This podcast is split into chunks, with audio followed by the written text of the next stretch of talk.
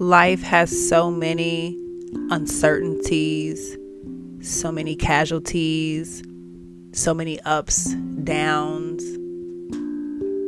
In my journey, I've realized that it's a lot of bullshit that happens. Good bullshit, bad bullshit. But overall, we have to keep going. And through this journey, I want to share how I'm trying to keep going, how I'm trying to find myself, enjoy my family, grow, learn, teach myself some things. Will you join me?